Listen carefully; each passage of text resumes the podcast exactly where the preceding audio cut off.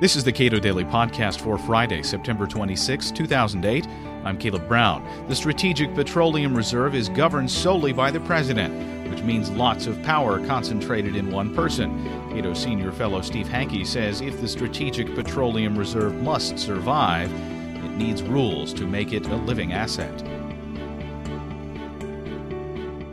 The U.S. government, uh, since 1975, has uh, had a so called strategic petroleum reserve. This is uh, made up of uh, caverns, uh, mainly in Louisiana, where oil is purchased by the government and, and put in, stored in these salt uh, domes, so to speak.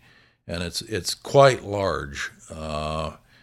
It's, it's, it's now dwarfs the private inventories and also, the drawdown rate, how much they could pull out of the thing, is the equivalent of the total exports from Kuwait and Iran on a daily basis, about 4.3 million barrels. The case the government makes and the politicians is that in, in case we have a national emergency or there's sanctions put on the U.S. or something like this, an embargo, like we remember uh, the 1973 oil embargo, that motivated this thing in the first place that we need a big government inventory of oil so that we we uh, don't have a a, massive price spike and gas shortages and gas lines and all this kind of thing. This is the kind of picture and rationale for the thing. So it's supposedly an insurance policy for national emergencies and oil shortages associated with these national emergencies. The problem is, of course,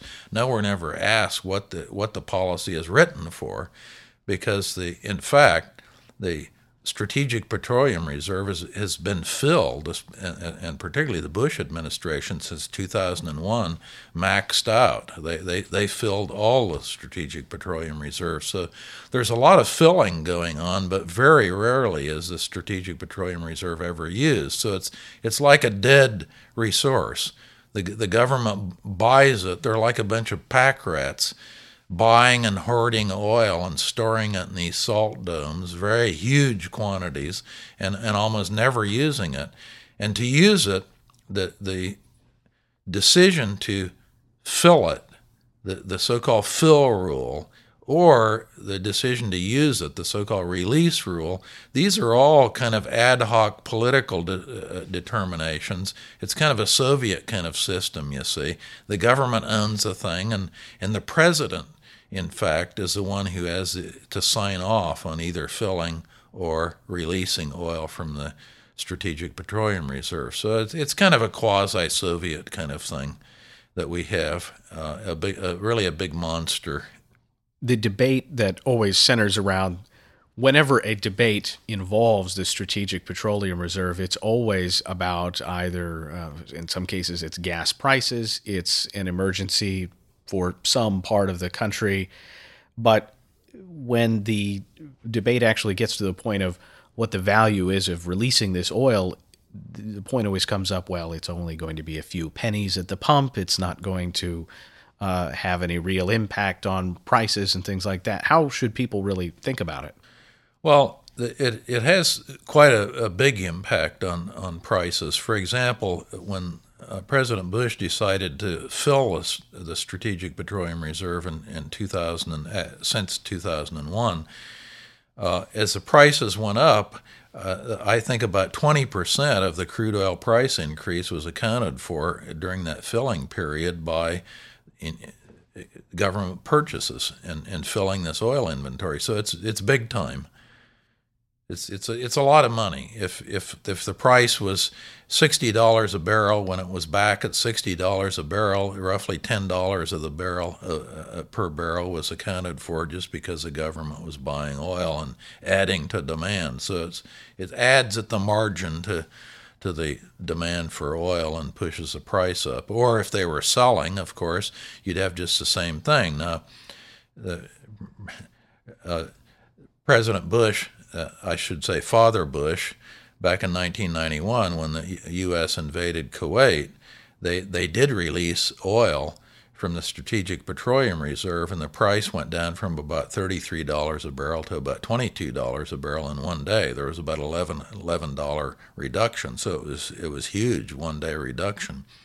And that, that's essentially the last time the, the Strategic Petroleum Reserve was really used. It's just been very rarely used. How should it be changed? How should the system be changed? Well, there, there are two, two possibilities. One is that uh, you know, free, free market folk would say, well, the, the best thing to do is just liquidate the uh, the Strategic Petroleum Reserve and privatize it. Uh, I, I, I, would say fine, private inventories would probably do the job. Uh, however, realistically, I don't think that's going to happen. I think we're I think we're stuck with this monster whether we want it or not. So the question is, well, how do you how do you make it a, a live resource? and make it essentially an oil bank instead of a dead resource. Now we, we just fill and never use or rarely use. And, and no one knows what the terms of the so called insurance policy for a national emergency, we don't even know what they are. It's just all ad hocery and politics.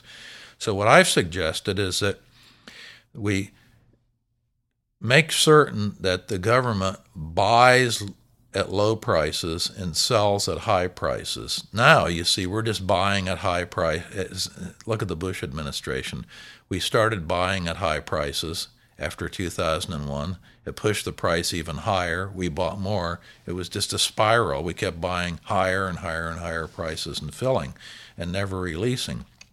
So, my argument is that what we could do is use options uh, and and the government could sell call options with a strike price that was above the market price. Let us say, let's say it was $150 a barrel, then the buyer of the call option would have the right to buy oil from the Strategic Petroleum Reserve if the price went above $150, the strike price that I just mentioned. So that's the sell high option, and, and that's the release rule that, re, that the market would determine and the option market would determine. And, and all of a sudden, this big resource would become alive and, and, and, and be an oil bank and working. And if you just stopped at that side of the thing, what you you would eventually, if you never filled it again, you you would just liquidate the thing and privatize it eventually, all, all of it. The other alter- side of it, however, if you're going to keep it, you need a fill rule. And the fill rule would be implemented by selling put options on the uh, oil or, or, the, or the right to deliver oil into the Strategic Petroleum Reserve. So the buyer of a put option would have the option to sell oil at whatever the strike price was. Let's say the strike price is $50 a barrel. If, the price went down below $50 a barrel, the, the owner of the put option who bought it from the government would have a big incentive to, to want to you know find oil and sell it and put it into the strategic petroleum reserve. So my argument is that we're probably going to be stuck with this thing whether we want it or not. So instead of having the thing run on kind of a Soviet basis where, where political decisions determine what you're going to fill, what you're going to release, you set it up on a market based system where you're selling call options on the upside and selling put options on the on the low side and and let the market determine whether basically the market prices hitting against the strike prices that are set will determine whether you're either selling oil or buying oil, and the market would take care of the thing, and, and you wouldn't just have a dead resource. The thing would be alive and at least be usable. Plus, the government, if they were selling calls and puts, would be at least getting premium money uh, for those that would offset and defer some of the cost of maintaining the strategic petroleum reserve, which is quite high. It's, it's very expensive just to maintain the thing